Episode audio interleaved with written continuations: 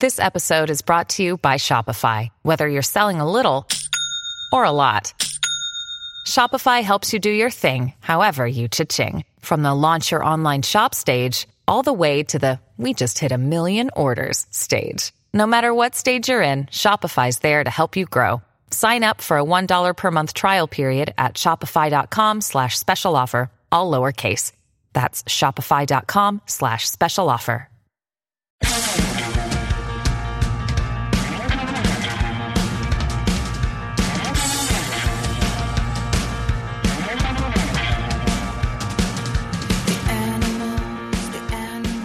Welcome to Orange is the New Cast, the officially unofficial podcast for Netflix's hit show Orange is the New Black.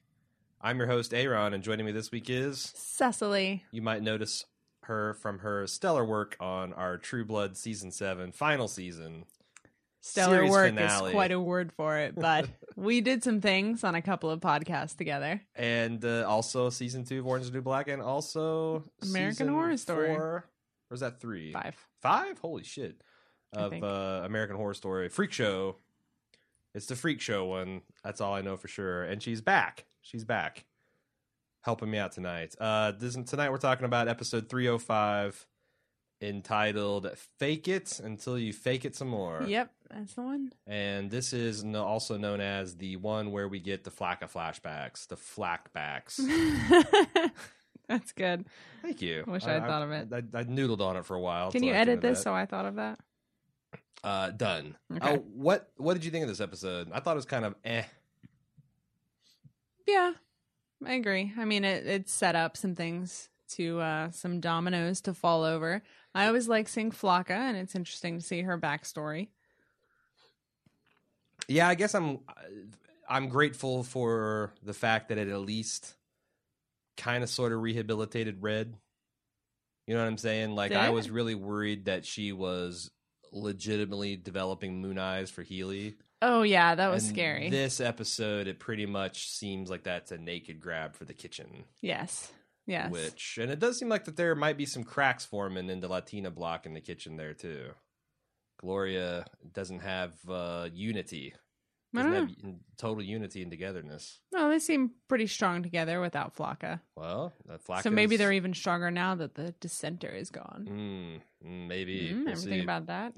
We'll see how that goes. Um, let's get right into the episode, shall we? We shall. Uh, Poussey is rewriting. She she set a goal for herself of rewriting the entire library, reconstituting it based on nothing but the card catalog description. And I want to read those books. I think it sounds like pretty good Yeah. stuff. Yeah.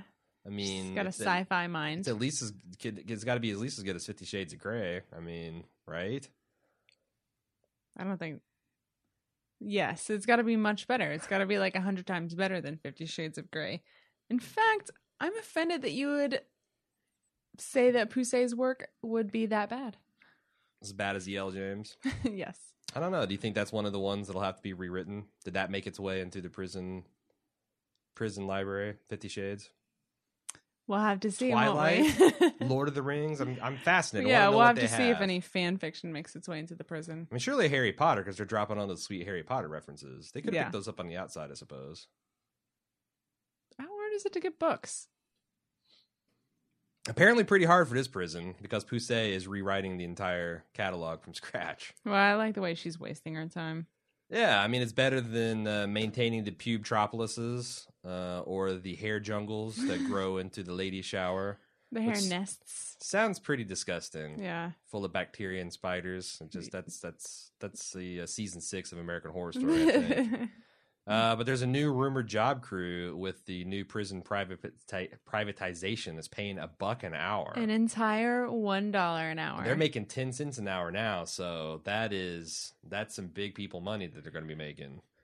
It is. Do they get to keep all that money? Is it just like they don't take anything out of that? I you get think- one dollar an hour straight to your commissary. I feel like that's the case. Or maybe, I mean, if you don't spend in your commissary, I'm sure that you can save that up and they'll write you a check for it when you get out of prison. Yeah, But I that's how it also. I also bet that you have to pay taxes on it, which is kind of ridiculous. when you think leave the it. prison or during when they Although there's you. no way you'd make enough to actually qualify to pay taxes. You'd get it all back in a refund. yeah, Plus, you're like a kind of federal employee. I don't know how that all works, honestly. Neither do I. But if you take taxes out of a 10 cent an hour paycheck, then that is as close to satanic as I ever want to get to a person. you wouldn't make anything. You No. literally would You not owe the have a- government yeah, money. It's Exactly. like it's like the old company stores and the uh the coal mines. So there you go. Uh you know what also Poussey is all about the liquor. It's Mhm. it's it's eight o'clock in the morning and she's uh, trying to get her drink on, but it turns out that her stash has been robbed. By all of her disgusting prison hooch, which does look pretty damn gross. I mean, every time I've seen it, it looks like it's cornbread and oranges and tampons and week old sweet tea fermenting in a tube. I kind of want to try it. Would you try it? Ah, These people drink it willingly. It can't be that bad. but that's because they can't get booze in prison. Like, I don't. How do you not get booze in prison? Also, I side note: know. you get cigarettes hanging from the drain. You've got pounds of hair. Well, not pounds, but you've got heroin in the light fixtures. Someone's got to get some You real think that those little booze. those little tourist bottles, those little like you know wet bar bottles from hotels and airlines, those Yeah. be super power, popular because they're easy to sneak in. Yeah. I was thinking it's like hard to to hide, you know, liquor because it needs a container and it's large and. yeah, But I guess a little trial trial size wouldn't be so bad. or you put it in a Ziploc baggie, and then boom, you can just throw the Ziploc baggie away. or you away. just put it in your belly. Or you save the prison food costs or other food supply costs by Uh, reusing baggies. there I'm you sure they'd go. let you just bring in liquor whenever you wanted. Uh, so the inmates are talking about this new job opportunity. The COs are worried about changes with the new management. Bum, Uh, bum, they're, they're worried about insurance changing or Mhm. just you know uh, lots of concern. And Caputo downplays it all, of course, because hello, people, did you not come through those doors to a a, a paying job? Whereas before is like brush up your resumeville. I think Ford should go to work for his niece. I mean, who pays a That's family true. member fifty dollars? A sucker. I never I've been giving away advice for free. I was lucky if I got a diet Dr Pepper out of the deal. really. Yeah. I have been selling myself way short. Would they give you Diet Pepsi? Yes. Sucker. Uh, Worse, Pepsi Zero. oh. Oh no, wait, what's it called? Max. Max, Pepsi Max. Uh, Di is hiding out in the cooler because she's sweating from places she didn't even know she had, which is interesting on several levels. Have you ever done that? Have you ever sweat from a place you didn't know you could? No. I've sweat from like the tops of my knees before. Huh. It's a weird But you place. knew to you sweat. had tops and knees. I didn't know I could sweat there. I thought I Oh, could, could only okay. sweat from like the underside, That makes more sense. my knee butt. that makes more sense.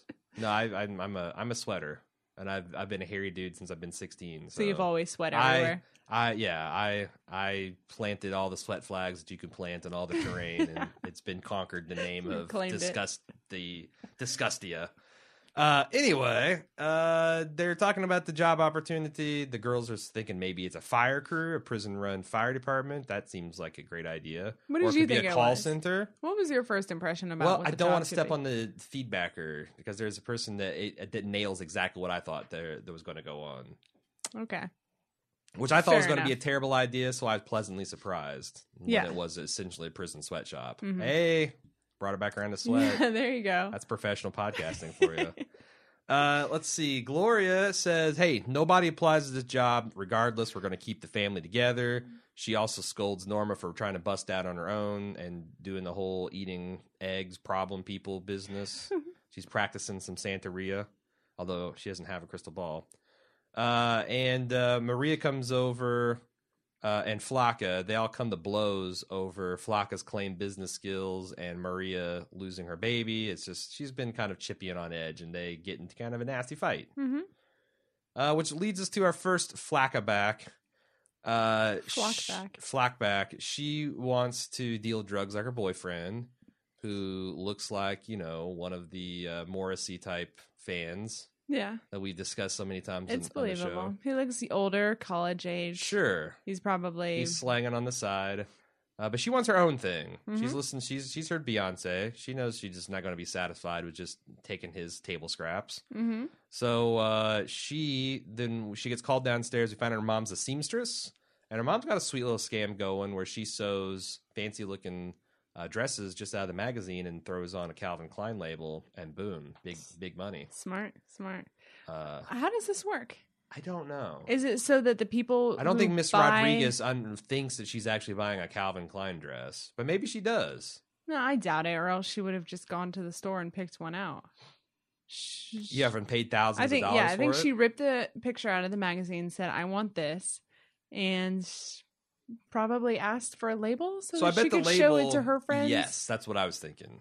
The label is for the admirer of the dress commissioner, not Hmm. for the dress commissioner herself. Mm-hmm. Because Okay. you're right, that seems unless she's running kind of some kind of thing where I work for the Calvin Klein factory, and every once in a while I can stuff one of these in my lunch bag and bring it home.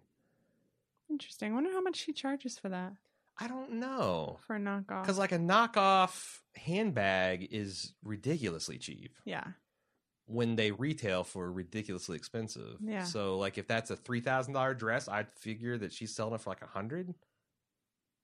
150 yeah. maybe. yeah. I don't know. I mean, how much would you pay for just a well made handmade dress? That's what I was thinking. Just like crafted it from her own hands and, and how much would she imagination. need to yeah. to actually make it worth her while? I don't understand the whole gray market. uh You know, gray. it seems like if she was just selling her own creation, she could make a pretty good living for herself. She can just get on Etsy, put some birds on it, Put some put, birds put some it. embroidered flowers on it, and Cut the fingers off everything. There you go. There you go. Uh, tear a hole in the sleeve where the thumb can be inserted. You got Suzanne as a customer anyway. Uh, you know, Piper is tired of electrical without Nikki, um, which explains maybe why this episode's not so good. We're just we're we're suffering from We're a lack of Nikki-less. Nikki. Yeah. Everyone's still sad. have a and- Nick Nikki deficiency. Uh, Red worries that her look is off-putting because you know she's going for the whole. I free- never understood her look. The way, the reason she's got like lines in the middle of her eyelid. Have you ever Uh-huh. noticed that? Oh yeah, Like it, it, the eyeliner doesn't even connect to her eyeball. It's just straight across. it looks like she just stumbled out of a building that got shelled by the Germans in Leningrad. She looks Or awesome. Stalingrad. Don't I'm not get me sure which one was which. It's a very specific look only to red on this TV show, but But it's not some something that you're going to rope a dope like uh, Helion with. yeah, He's he's a little too marshmallowy. That Yeah. that prickly look is just not going to fly with him. Mm-mm. but he already did like her. Uh, he liked her in the sense of a marriage counselor, and yeah, you're right. it was, was, the it was the speech she gave. Yeah, yeah, This is a good man, and Sure, because no one has ever told that to him in his life. So, uh, but anyway, she wants Piper to help soften her. So Piper gives her some beauty tips about maybe not spiking her hair up and maybe smudging her. I, I didn't really understand it. It sounded like gobbledygook to me. it made sense. Flip, flip a benzene, you know, reverse polarity of the deflector shield, that kind of thing. Um, I wish that- that they would. I wish that just for the Trekkie inside me, I wish they would give her some Janeway quips, just just some nods, just some some subtle nods to her her pivotal role as first female captain on a Federation vessel. Maybe she wants to be known for something else right now. Oh, maybe. Maybe you should respect this actor's talent. I'm just to do saying, you can always fall back on the Trek, Trek. nerds. The Trek nerds will carry you when all else has failed. You know what? You've got Wil Wheaton forever. He will always embrace that. So just you have that, and just let's be done with it. All right. All right. Uh, do you know who's pea shy? Caputo is pea shy because he can't go in front of Danny, the new MCC prison that what it management was? Yes, I thought totally. it. I thought it was just him being nervous seeing Danny, and just sort of derailed him. And he saw an opportunity to talk to him about business stuff. Hmm. I didn't think it was pea shyness. I got it pea shy, but you're he, right. He like had his zipper open as he was walking in. It wasn't until he saw who else was in there. Huh. And he took the opportunity to try to get in good, but it Yeah. just seems like that Danny. I'm not sure what to think about him because he seems like an idiot, but he just handles Caputo so effortlessly. He does. Caputo's scared of him and he's nervous and he's very intimidated by Danny. Danny seems like he's full of shit. He is full of shit. He seems like he has no idea how to do this job, and he talks about their system, but you, it seems like he has little practical experience. Because I'm sure there is a way to run some of these systems, but Joe has a lot of good points about. no, I mean, to me, he seems very capable. He seemed like he was really good at managing employer employees, Mm. handling employees is the word Mm. I'm looking for. Handling in the sense that he's telling Caputo what he wants to hear. Like, yeah, I'm really glad you're here. I really value your input. but at, but acting as if all of that is. But he's going to do whatever he wants to do anyway. But as long as he's making Caputo feel like he's heard, Yeah, that I think that's what he's doing. All right. Well, he does have some concerns about the prison economy and them, you know, because it does seem like a bad idea. You're gonna have jealousy of people that get getting paid ten times more than the others, and it's gonna fuck up Mm-hmm. the commissary situation, which all seems like legitimate concerns. And hey, we need to get the old guard and the new guard together and talk through some of these issues. And Dana's like, "You got it, buddy. I'll I'll get right on that, and we'll we'll see how that goes." Uh, the new softer red goes to flirt with Healy, and uh, he eats it up and compliments on her on her new lighter, softer look. When Berdie comes in to help, well, she wants help with getting a hole drilled in her desk so she can manage a cord situation, and he stonewalls her. And Red's like, "For fuck's sake!" and tells her who to work with on maintenance. And uh, then they kind of bond over the fact that uh, she's too perky, Mm-hmm. And she just butters him up like a Christmas turducken. and then she has a slight misstep with talking about his irritable bowels, irritable, irritable, Irritable bowels. irritable bowels. Uh, you know, it, she's she hasn't flirted in a good long while. This is what made me think that Red was actually flirting with Healy.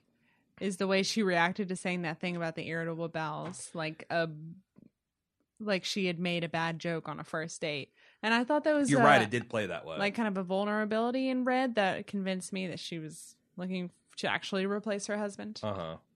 But it was more like, damn it, I missed the my missed my opportunity to ingratiate myself to this man. yeah, man. like I was playing him so well with the miss button and all of that, and then she made the poop joke. uh, Gloria is pissed that Norma's still stealing eggs. She's like, "Look, I helped you out this V thing, but Santeria is serious shit. Uh, and also, I didn't give you permission to kind of start your own magic family." So she repossesses all of her voodoo shit, and but then lets her keep the honey. because Gloria just focuses her on those sad, sad puppy dog eyes. And Mhm. what are you gonna do? What are you gonna do? Rub those puppy dog eyes in its honey? Hmm, No. mm-mm.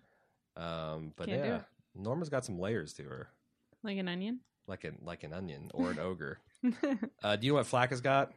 What does she got? Flack has got aspirations, and she's talking to uh, Mar- what is her name? Mar- I called her Marzipan. Oh, Maritza. Maritza. There you go. Uh, she's talking to Maritza about like you know how she wants to get out of here, and she's got other things to do, and uh, you can tell that Maritza's core feeling is that she thinks that Flack is going to be better than her, and she's like, "Yeah, I wear the I- apron, uh, the kitchen apron, ironically." Mm-hmm. Which what the hell does that even It's mean?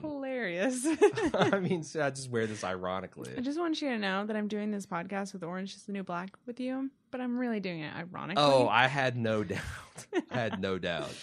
Uh, but this leads us to another flackback. it's flackback. It's Uh, cute. It's cute. It's kind of like growing up. yeah. It's like we could be together forever, just kind of messing around in the kitchen, or one of us could decide that we actually want to do something. And granted, it is prison, but I mean, I'm pretty sure all teenagers have this feeling when they graduate from high school. Sure. Uh, Flaca's aspiration we see in her flackback is that she's selling fake acid. Genius. And the teens come up and say that they've seen aliens and leprechauns and shit like that, tripping on her fake designer acid, which I guess this is the equivalent of teenagers smoking oregano or pencil Catnip. shavings because they don't know any better Yeah. and saying how fucking wasted they are. yep. Um, it seems like it'd be hard to pull on a whole high school if you're selling out like all your blotter sheets and all that, but you know, whatever.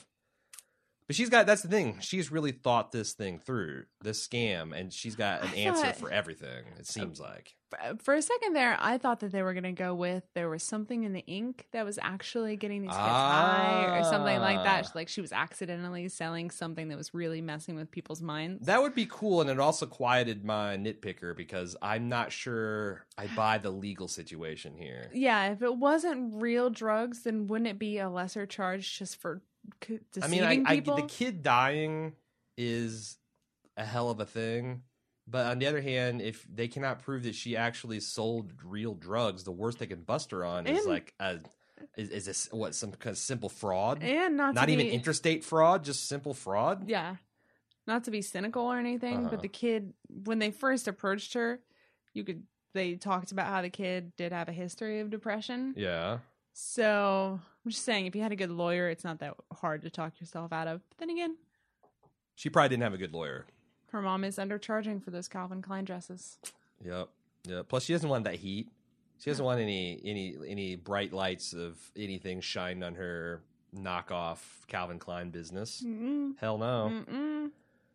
Anyway, uh, Cesar comes to visit Daya, and he says, "Hey, I can't find, I can't find him. He's gone. He's abandoned his house. There's a grenade mug on the kitchen. I thought it was pretty cool, so I kept it for you, but probably secretly for himself. Seems like he's the kind of guy they'll forget to mention that when she's, you know, he's yeah, someone who's telling a really cool story in the middle, and then they realize they weren't supposed to tell you Oh, that exactly. So oh, I got quit. it for you because because like, you'd want that, but I'll hold on to it until you're out. Yeah, and he says, "Hey, you're better off. He just had the one leg, losing fucking body parts. That's some irresponsible shit." It's very irresponsible parenting. And we see kind of like we debated about whether he was a good dad or not, but it seems like his philosophy is you don't split. You don't leave. It's your job to stick around. You can be a miserable human being, you can be a philanderer and all that shit, but you stay around. He says even your piece of shit loser father stuck around till you were 2. Um, and then she mentions casually that he can take the baby while she's in prison. He kind of freaks out, but like in a single breath and a single unbroken sentence, he comes back around to, yeah, I guess we can make this work out. Uh, one of Daya's little sisters, who's in junior high, is sounds like she's gonna have to drop out of school to take care of the baby, but that's his solution to it. that's so. such a that's so much to ask someone to do for you. Don't you think? No, oh, to- and she's not down for it, but like you can. I mean, there's a reason why this family is dysfunctional Yeah. and is generating criminal intergenerational criminals because they are not getting the education and the stable home life they need to to flourish and and and find out what they what they what they really can be and be productive to society. How many kids that Cesar has are his? I don't know because are any of them his? because the other thing is someone mentioned that Daya was his daughter. No, But I thought no. She's this is a hazy season one memory, but I thought that when Aleida got n- Aleida got nicked, that he was fucking her. But it could have been some other dude. Daya Yeah. and Cesar. Yeah. I thought that was the implication too, or maybe there was just some flirting. I thought they actually just shoot, showed it like they I were together. There was just some flirting, and she was working for him, which is something her mother did not want to happen. That you know, she Oh, she's of course it, doing it in her underwear, so there That was, was some three- flirtation involved. right. That was Maybe I don't know. what I thought it was. I need to go back and watch season one when this is. But they showed us her father not this season, Mhm. and he says here your dad left when you were two. sure. So it's Oh. not someone we've ever met or Okay, will. you're right. So it can't be his daughter. right. so that I mean that means there's at least there's there's at least It's one other mother and another father. And he referred to Christina as her little sister. hmm So I feel like all the girls younger than Daya are. Well, I mean, they're at least they're half sisters. and the tiny little baby, that's That's the young. That's the new side piece of bacon he picked up. that's her baby. Yeah, I'm pretty Huh. sure. I thought it he was says the I'm first. a dad. Dad. I'm a dad now, and that's Oh, the that's side. Yeah. Okay, okay. I don't know if this makes a difference. At but trying to figure out the family tree of the situation, but Maybe there's other people wondering and screaming at the microphone or screaming at their radios. Uh, he does mention that you know maybe Bennett did love you, but love ain't stronger than debil. And I looked it up, and apparently this is a slur that kind of means the same as the R word. Um, What's the R word? uh, it, it, mentally Mentally deficient. handicapped? Yes. Um, but in like a lot of different Slavic languages, it means stupid or slow, and then in Spanish, apparently, it means slow or weak, stemming from the Latin debilis, which means feeble or weak, which is probably how we got debilitated and all that other stuff. But anyway, um, he's essentially saying love isn't isn't stronger than being stupid, and Hmm. I guess all men are stupid. That's the implication of that. Is it? I don't know.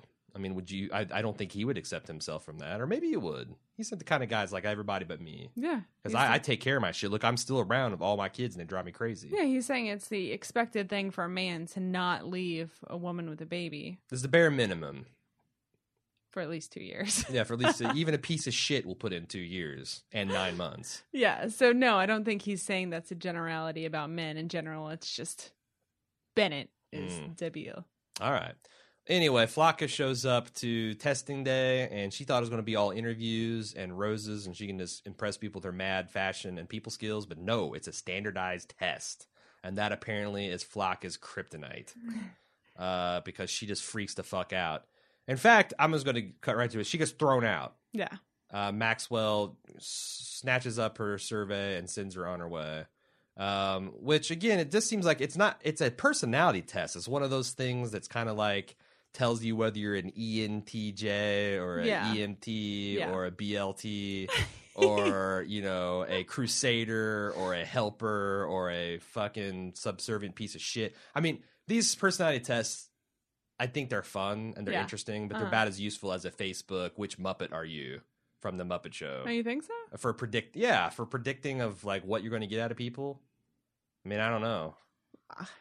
I took a class in middle school, Uh, uh, junior high, and those that class was the most educational thing I've ever taken.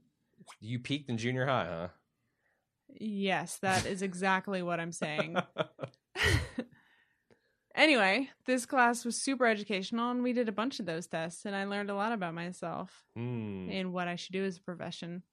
hmm. I didn't do any of those things, Ah, but I did learn a lot about myself and the world in general. Did you? I did. Okay. All right. I'm not gonna fight because I have to live. You're gonna you. fight me over saying that I got No, something out of one no, class not. out of That's my exact- 12 years that you are school. out clearly outlining why that's a stupid proposition and why I would never ever do that. My God, am, am I am I debiel or what? Come on now. What am I an asshole? Yes, you are. Uh. Anyway, uh, there's a couple things I thought that was funny about Angie and Leanne making an either or pact. Like we either both make it or none of us does. Did either of them get in? Well, that's the thing. I was really expecting one of them to get in and then to turn fuck the on other, in a yeah. minute. In a minute, I'm really surprised it didn't go there. yeah. I enjoyed Suzanne s- pondering out loud that I spend most of my time trying to understand things, which gave me a really "How am I not myself?" from My Heart Huckabees moment. What were they trying to get at, though? What do you mean? I'm joking. Oh. It was a bad joke. Okay. Is it still too late to fight you about your junior high experiences? Because I feel like you just opened the door. You know, we've got an interesting piece of feedback about that. Oh, have we? Yeah, it's this finger right here. Late submission. I didn't see that in the mailbag. Glad you brought it out for us. Uh, anyway, we have another flackback.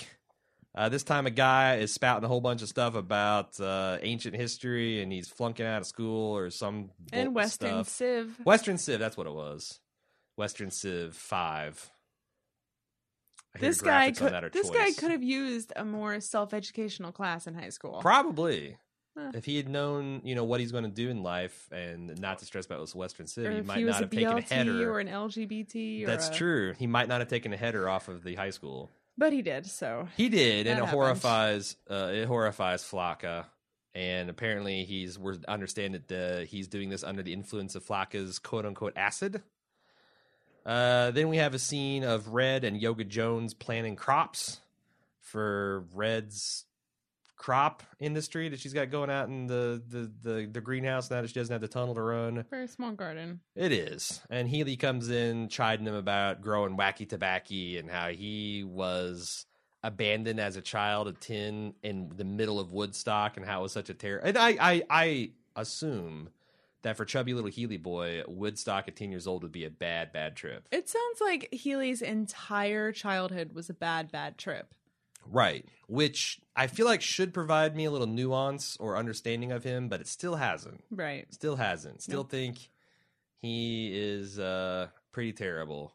I don't Um, think and he's very good at making Yoga Jones super, super uncomfortable because she sees what's going on here. yeah. And she feels like she just smothered in whipped cream and she can't get away. You know, I remember Kelly talking about in your previous podcast talking about character assassination on Yeah. assassination Uh huh. on the part of uh, Jenji Jenji Kohan. Kohan. Right.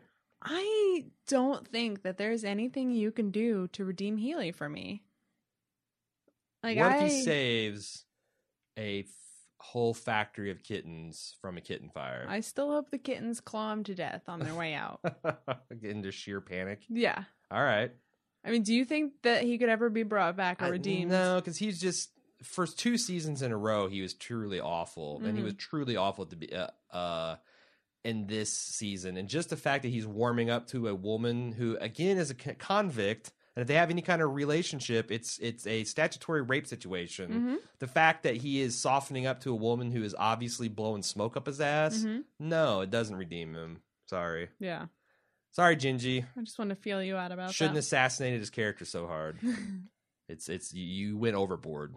You went the full full you know Bay of Pigs Kennedy assassination package, and it's not working out for you. hmm Anyway, uh, Black Cindy is t- taking up running because she's trying to get right with her mind and body.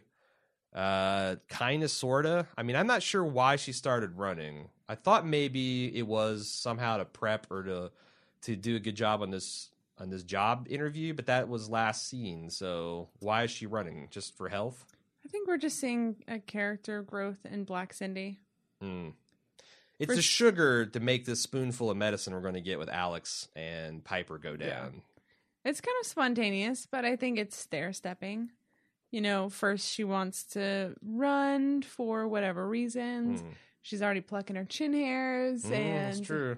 she wants to get a better job. Yeah, People got to better herself aspirations in prison. That's, true. That's true. It's not just the flacas of the world.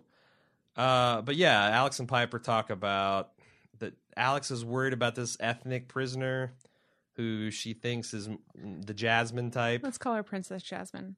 Yeah, Princess Jasmine. She's worried about Princess Jasmine because, uh, of course, Kubra has sent her there to kill her, and she's given her stink eye, and she's super paranoid. And I'm, I I don't got anything more to say. Because Princess Jasmine sat next to her while she took her test. And also And that she it was followed her also- onto the track, Yeah. and she's also looking at her for her looking at her. So Yeah. It's, whatever, Alex, whatever. Uh, Soso wants some uh, help from this magic Norma business, and she quickly learns that Norma's magic is this: that she shuts up and listens, which is rare in this in this community. It's rare for a lot of people. True, rare for me. Yeah. Uh, Soso has no friends, and I guess we're supposed to feel sorry for her, but she's violently off-putting. She can't relate to people. That's why she doesn't have friends. Also, she surrounds herself with a bunch of idiots. Yeah, like her, the people that she had these shallow, what she thought was meaningful experiences with, she is now turned off in the same way that the prisoners are turned off by her. And she's blaming other people, which is a core problem. Yeah.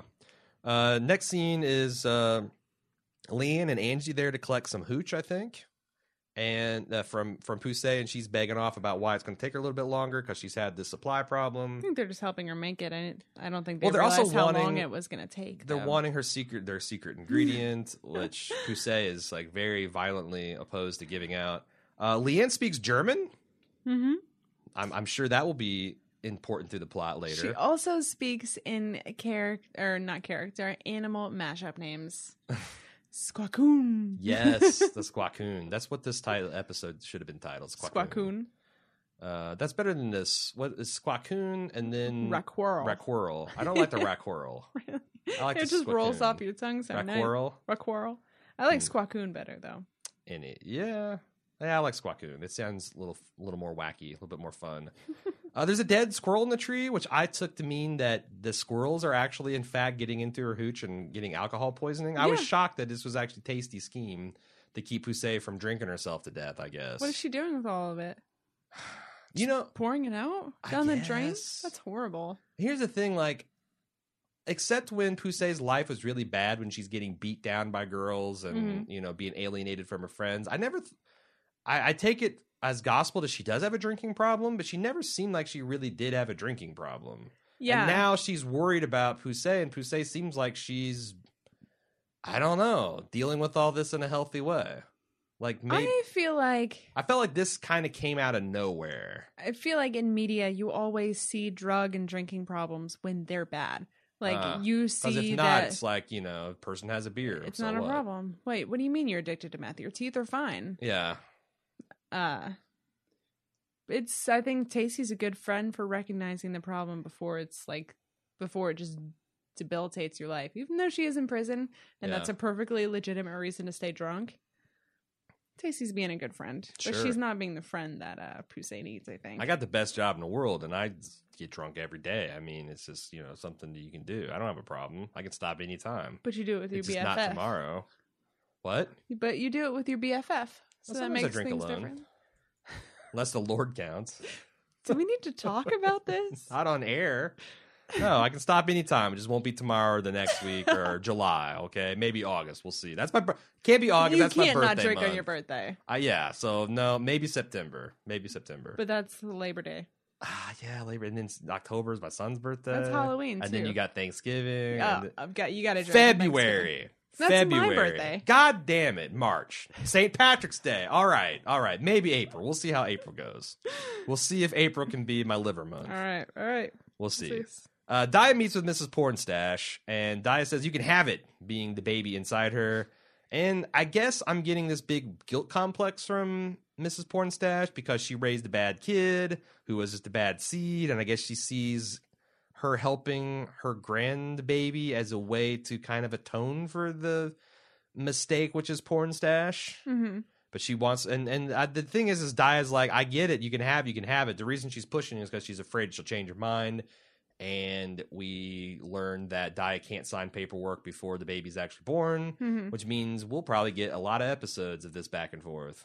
Can't wait. Me neither, because you know Daya is my favorite, right behind Alex and Piper at this point. I love uh Mary Steenburgen. Is that what it? her She's name good. She's good. She's better than Justified. Also, can I just point something out Yeah, what? because I'm want to do this? Do it. Uh, her jewelry throughout this entire season, is on fleek. it all coordinates. Ah, She's wearing all this natural stone jewelry, Huh. but it's not the same pieces. It's always like a different bracelet, earrings, necklace, but it's all the same sort of theme. hmm well, apparently she's super rich. If anyone knows where to buy coordinating jewelry in that many different shapes, sizes, and colors, write us in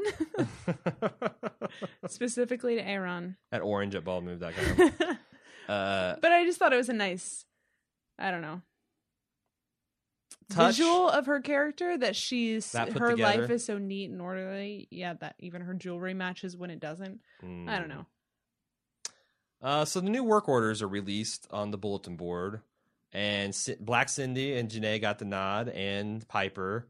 Uh, Suzanne is all pissed that she didn't get it, and she starts doing her head slapping thing, and Tasty comes over to smooth things over. Like Black Cindy's line. Of course, fucking Chapman got it. Yeah, right, right. Like they all just assumed. yeah. Uh, Flaca got it too, even though she completely flamed out of the test, and we're already like, what the fuck? Yeah. What is going on with her? We don't have to wait long to find out. No. Uh, Alex is still stressing about Princess Jasmine. Piper teases her that maybe she's the girl on the inside because of a lot of stupid tinfoil type reasons. And, and Alex just fucking goes ballistics and says, You have to tell me. And Piper, to her credit, calls her out on the ridiculousness of, like, oh, you want me to promise you that I'm not here to kill you. But what if the season ends with Piper actually being the one who was sent to kill Alex? Is it a murder suicide? Because yes, yes, I want uh, that's I think uh, you know what I would. ready. I think I would buy back into Piper's character if she did that. She did some like gangster shit. Yeah, if she. Well, she didn't get out, but she was contacted. She's still super pissed, pissed super pissed at Alex Oh, for Oh, she's just for been rope sticking and her doping her this whole time. Yeah, so I could get down she's on gonna that. shank Alex, and then she's gonna go out. and She's gonna be the big time drug dealer that Alex was, Yeah. and just kind of embrace her badness. You know, She's this waspy person who's pretending to be this good girl who does Yeah. nothing wrong. So I think her embracing that by the end of the series that'd be Uh, interesting. I know Kelly and Tom had this meme on Downton Abbey, their Up Yours Downstairs podcast, um, during season three and four. Downton, they had the Shank ba- Bates, Shank Bates meme. Yeah. We should get a Shank Alex, Yes, Shank Vause. I like it. Keep calm and Shank Vause. uh, look for those in the t-shirt merch section of the the well, what? No, no one does that. uh, anyway, uh, yeah, Poussey is now using her stand and deliver contraption that she invented last She's year. refined. That technology is perfect. She's got nice materials. It's sturdily built. It is super fun peeing standing up outside where you can just like kind of go crazy with it. Yeah. And then snow, well, and one of the pleasures of life, writing your name in the snow. Um, never know that feel. Well, you could get to stand and deliver. It looks like you need a black, a, bl- some black hose and a bleach bottle. Why's it got to be black? Well, they're they they got the, the black hose has the sizable girth and length advantage. As I mean, did you see that thing swinging down to her knees? It was good. You don't even need to aim. You just have to let it dangle and sway. Yeah, So that's that's why I would recommend It's all in the the, the black hose. Anyway, you recommend black hose? I at any time I can, in any chance I can, I can get. uh, so she's doing this to you know set up. She's setting up traps and she's trying to protect her stash because she's now all in on the um, Chippendale Rescue Ranger scheme.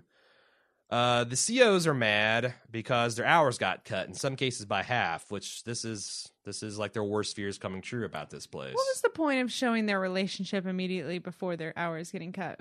I think they're trying because up to this point, we haven't really cared about the COs other than just pure comic relief. And I think that Jenji must have felt that to buy the stakes of the COs getting their hours cut, that we need to know them better as people, so we can see that they're they they're buying secondhand couches and they're planning expansions for their houses and they have relationships and this is impacting real people. So why wouldn't they show characters that we can relate to? Because showing Healy and O'Neill and I like O'Neill, female guard. Maxwell. No, Oh, yeah, yeah, yeah. I know what you're talking about. what is her name? I don't know. Showing them outside of the prison and their lives. Yeah. makes me care less. Um, don't get me It's- wrong. I like O'Neill and his lady companion. Yeah, yeah, yeah. But But, I like them and when they're in the prison doing funny prison stuff. I you're right. I they she did not do a good job of transferring her feelings. Yeah, if you showed Maxwell going home and being a lonely women, woman the same way that Soso is feeling right now, then that's relatable. Hmm. You show me Ford and his family and how much he stresses out. Show him not being able to sleep next to his wife at night. Then you've got I wouldn't mind me seeing his niece, to. his niece shaking him down for fifty bucks to help out to signing up uh, for his drugs prescriptions online. Yeah. That'd have been fun. Yep. Yeah, I agree. Some of this stuff just didn't quite come together. I just wasn't sure what the point of that was, but Uh, there's an amusing scene where we find out that this is all Tasty's plan to destroy Poussey's stash and keep her busy and not drinking.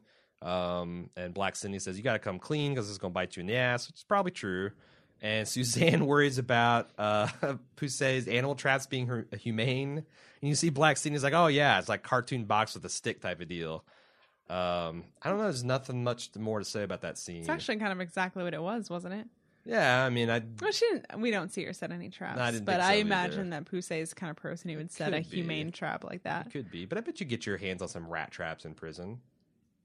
Easy. She wouldn't do that though. It's Poussey. Eh, you know, this is her. This is her honey stash. She's going full on militant Winnie the Pooh. Nah. Anyway, you know what? Red has an buying it. overwhelming need, a drive, a hunger. She's missing the heat that comes from real passion. Passion comes from real passion. And Healy, a sporting like you know a reasonable chub, is getting excited. Uh, but then he About realizes the idea of stimulation. exactly about this passion, this this this this Soviet Barris uh, unleashing her passion on him, and he realizes she's talking about the kitchen and that she's been using him this whole time. hmm We'll see how that goes because it's not like he's never used her for his own selfish needs before. She she made during the course of this argument, she made a really cruel jab at Jimmy's character. I think she said, "I don't want to be wandering around with underwear on my head." I don't think that's a cruel jab. It's more like the cautionary, like I don't want to end up like that. I'm just saying how Jimmy ended up was they dumped her on the side of a street, and now she's wandering around, maybe dead somewhere in the city. Uh huh. I just think it was too soon for that. Okay. So I you mean, don't want to end up like Jimmy. Yeah, awful. I Shoot, Jimmy was her friend. I get it. I get it, but So this I guess episode's I- all about bad friends and aspirations. I felt like it within Red's character because yeah, like you know, like she gave the speech about Miss Rosa. hmm Don't fucking over sentimentalize. Syn- So not oversynthesize. don't over sentimentalize this. I've been drinking too much of Poussey's honey. It's not April yet, people. It's not April yet. Uh, but yeah, no, I I thought it was within her character, and I didn't have a problem with it because it's not like Jimmy's a terrible person. Oh, ha ha, it's Jimmy. It's more like shit. I don't want to end up. I got to be stimulated. I got to keep on my mental game. I got to keep this iron sharp up here. I think the difference between making a joke about Jimmy and Mhm. sympathizing with Jimmy's plight Mhm. is saying that she would wander around with underwear on her head, which is not something that we saw her do. Saying that I'm going to end up wandering the streets without my mind would be sympathizing. See, that was a low blow, making the the the underwear crack. Just saying anything about Jimmy's state of mind, I thought was kind of cruel. Okay. Cruel. Uh, Soso tries to bond with Leanne and Angie with disastrous results. First, she tries to ana- uh, Anna, you know, draw an analogy. I'm having real trouble here. She tries to draw an analogy between her job as trying to get an RA in college, which you know, they she says college, and they're like whatever. And then she talks about tries to bond over uh, some woman in Iran or Iraq or maybe Pakistan getting stoned for adultery. And the girls are like, "Don't give a shit about that. We like getting stoned." Then she tries to bond with them, which, she should have started with the marijuana.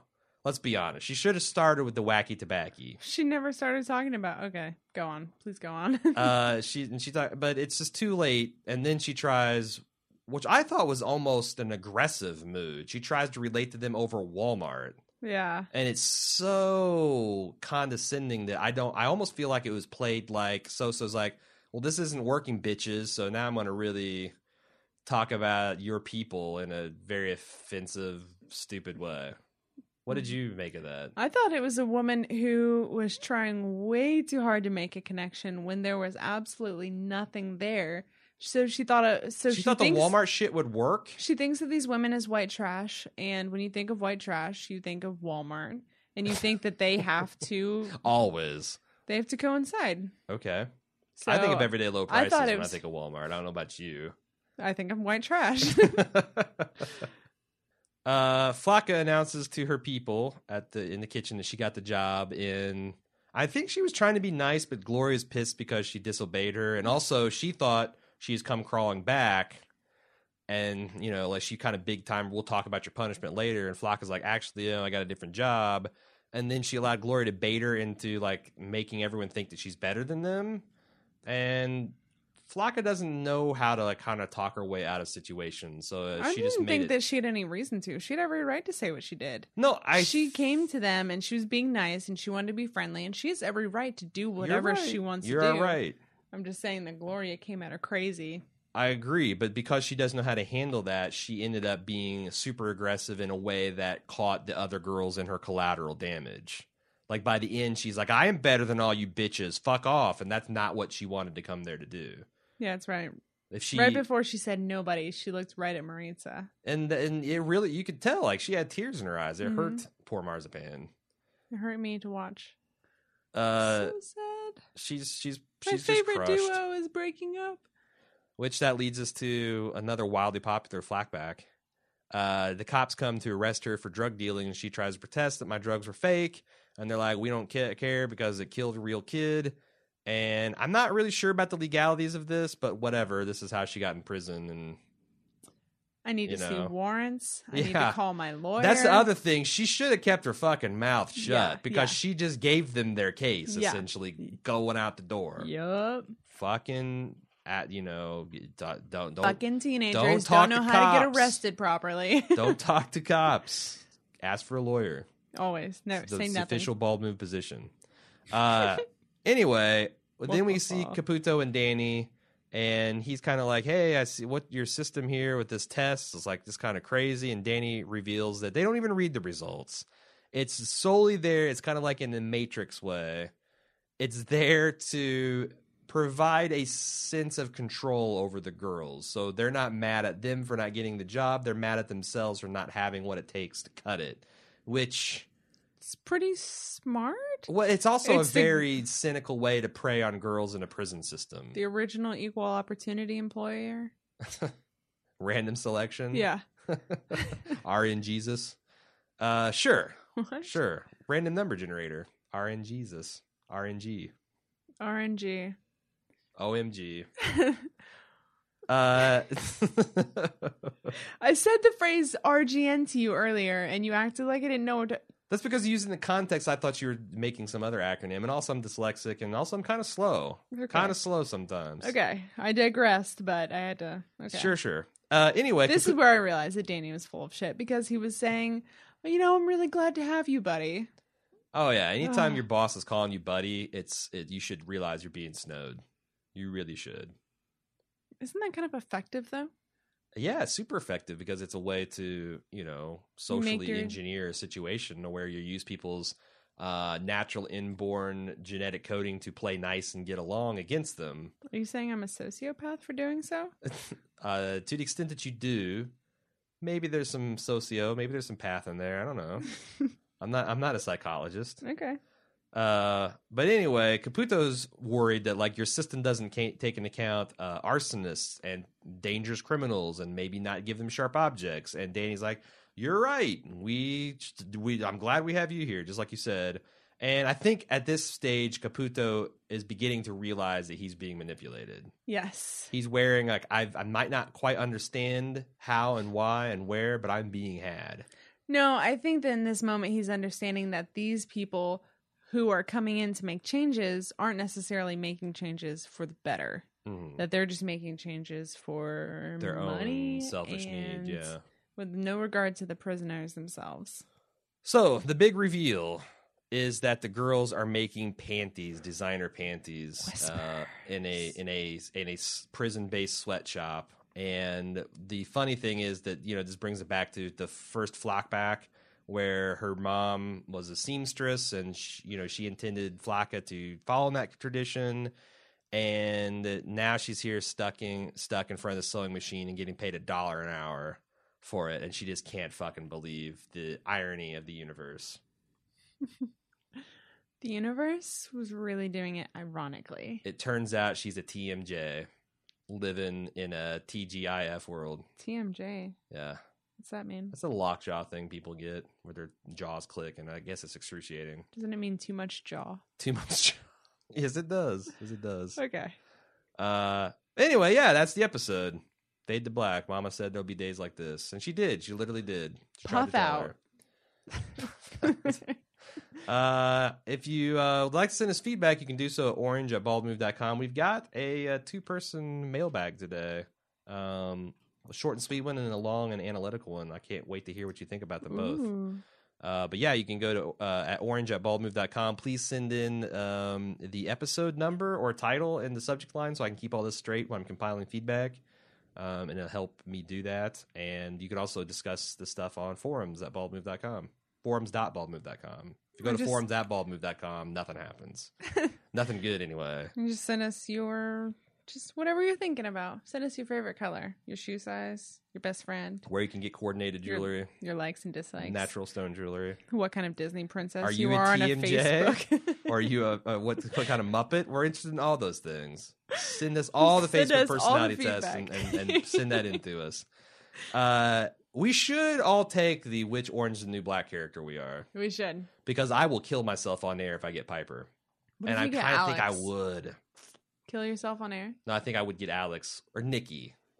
I got. I, I'm. I would. I'm. I'm shooting for Nikki, It's the heroin addiction, I think. and sh- she's all about the pussy and funny and good with electrical things. and stuck in maximum security for the rest of her life. you know who's not? Ann LW. She sent us a, a, a postcard from the Edge. She says, Maybe I'm insane, but I definitely thought the rumored new job was going to be hiring the selected inmates as replacement assistant COs. It was so suspicious. First, there's a bunch of foreshadowing about how willing the new management company was to make bad decisions. Then there was a personality test as a screener. Then they were cutting the COs to part time. What better way to make money, and what a terrible idea to have just one or two CO supervisors and a bunch of inmate hall monitors to back them up.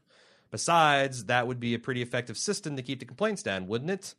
Uh, and I was right on your wavelength, and I thought that's exactly where things were going with this with this job. and I remember you said that while you were watching this episode. I mean, it sounded like the Milgram, I think, is what it, the Stanford prison experiment. Is like, that that's the? I thought that they were going to explore some really dark corners of that the was human going to be my next question? Oh, well, not that specifically, but I want to know more about that. Is that something that people do? They actually have. I don't think so because it seems like that that's just not legal. The the the liability. Well, it's interesting that you and Anne came up with the same sort of idea. Like maybe this has been done before. Uh, I just think the way she li- she lined that that stuff logically that it seemed like they were building to something like this. That, Okay. but no, I don't think there's any real life. The the Stanford experiment I'm talking about was a psychological test they did, I think, in the '60s, where they took, I think, 20 student volunteers and they randomly divided them up into prison guards and inmates.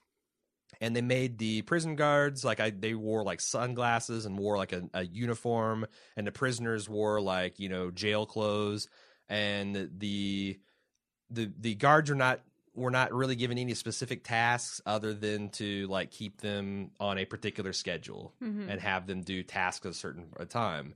And within short order, the prison guards turned to like psychopaths, and the prison inmates, the fake prison inmates, turned like showed all the classic signs of depression and dehumanization, things like that. Now, there is a lot of bullshit about this experiment, a Mhm. lot of like things that are dodgy about it, but I buy its general premise that you put people in control uh, and tell them that they are in power and that these people are one down from them, then that bad, really bad things happen from that kind of social dynamic. But yeah, so that's uh, you can. It's interesting. There's a, a a nice stepping stone Wikipedia article if you just go Stanford prison experiment and you can see the the, the good and the bad about it. But uh, yeah, no, I, I thought that's what it was going to be. Although I gotta say, I don't know how plausible that would be Hmm. because it just seems like there's a lot of problems on the face of it. And I kind of like this the sweatshop, the sweatshop panty thing. I, I like that as an angle. Can I say something that probably everyone is thinking? Go for it. How is it possible that you can just sell human beings to a company to make products for I mean, you? they've been doing that forever. I mean, like it's one thing prisoners to working have on like roads a and- federal institution where you're rehabilitating people. like making license plates or pounding rocks or whatever. Sure, but to then just have a pri- or a prison that's government run suddenly be bought by a private corporation that can do anything they want with these people's lives. I mean, there's some fucked up shit. Like That there's like right. prison rodeos where the prisoners are, you know, f- not forced, but they're allowed to compete in very dangerous rodeo type games, and people like wager on it and shit. There's prison boxing leagues. There, like even now, there's there's things that that, that prisoners make that's just for, you know, it's essentially slave labor. So. And then again, like you know, you got this. These MCC is definitely supposed to be like a C, CCA, Mm-hmm. type of deal um, where you already have large corporations making money off of imprisoning human beings. So squeezing some extra revenue out of them and giving the prisoners valuable life skills and giving them extra money. I mean, it's one of those things where everybody wins and therefore no one does. It's kind of like flying the Confederate flag outside of a courthouse. Yeah. It's like everyone knows that that's not right. So why are we still doing it? Like sending Nikki to maximum security instead of instead of instead of sending her to rehab where she should That's be what's, going. You know, sometimes I get cynical about this stuff because, like, you know, we just the Supreme Court legalized gay marriage throughout the land, Yeah. and I'm super glad about it. Mhm. I, I unironically, but then I see this rebel flag situation. I'm like, oh Jesus, is this going to be the thing that we're supposed to fight about for the next decade? Like, it's already happened once. but what I'm saying is like with abortion and gay rights and gun control and now this dan it's like every time you retire something like okay now can we fix social security? Can we fix the prison industrial complex? Can we talk about the insane war on drugs? Can we talk about our foreign policy? Nope it's the rebel battle flag. We got to worry about that now. And I'm like you're right. It's it seems like it's so obvious that there is a right side and a wrong side and it should just be dealt with and moved on but no like i could totally see this being some bullshit culture war that goes on for another 10 years to distract us from other larger societal problems that they can wheel out because i you know it's like ah, i'm going to sound like an insane lunatic so i'm just going to stop here No, go for it. but I just feel like, you know, like the rich and powerful, do they care if gays get married or not? I don't think they really do. Depends on what's in it for them, I guess. I mean, but I don't. I don't even think the politicians I I classify as rich and powerful because they work for the other rich and powerful people.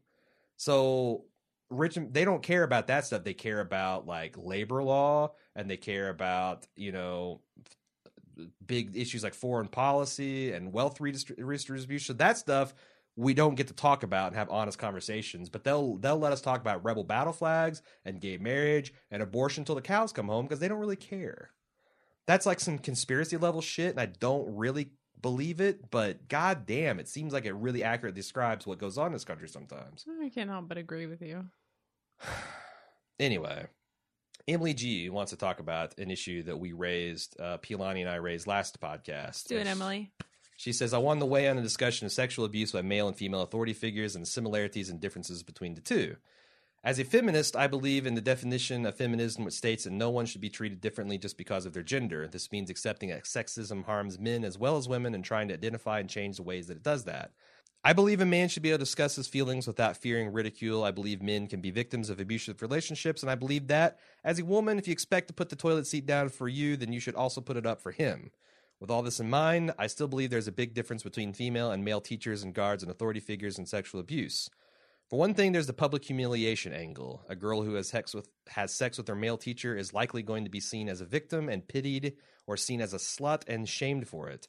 A boy who has sex with a teacher is going to get high fives from all of his buddies, and no one is going to pity him or think he did something immoral. The boy can still find the event traumatic, but at least he did sort of leave it behind him, where the girl will be reminded everywhere she goes by the looks of sympathy or distaste she gets. Which I, that's a good point, that the tra- trauma of the primary infraction is the same, but the secondary trauma that girls go through with the stigma about you know female sexuality and all that is you know again like i talked about last podcast guys get high fives and oh i wish we had teachers like that when i was from where girls get pity or scorn And it doesn't even have to be as an extreme an example of having sex with a teacher or some sort of authority figure. yeah I feel like the same thing applies if you have sex with anybody. sure That if, but we're talking specifically about how it relates to Orange is the New Black. Yeah and like my But yes, I think if someone finds out about a girl, a teenage girl having sex with a teenage boy, then those same things are going to play out. Yeah.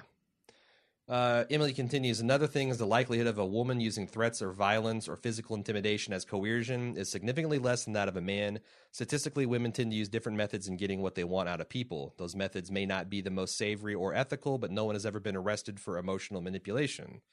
Finally, there's the fact that physical damage is less common in male rape victims of female rapists than vice versa. In most cases, both male and female victims walk out of the situation with emotional scars, but more often women walk out with actual injuries.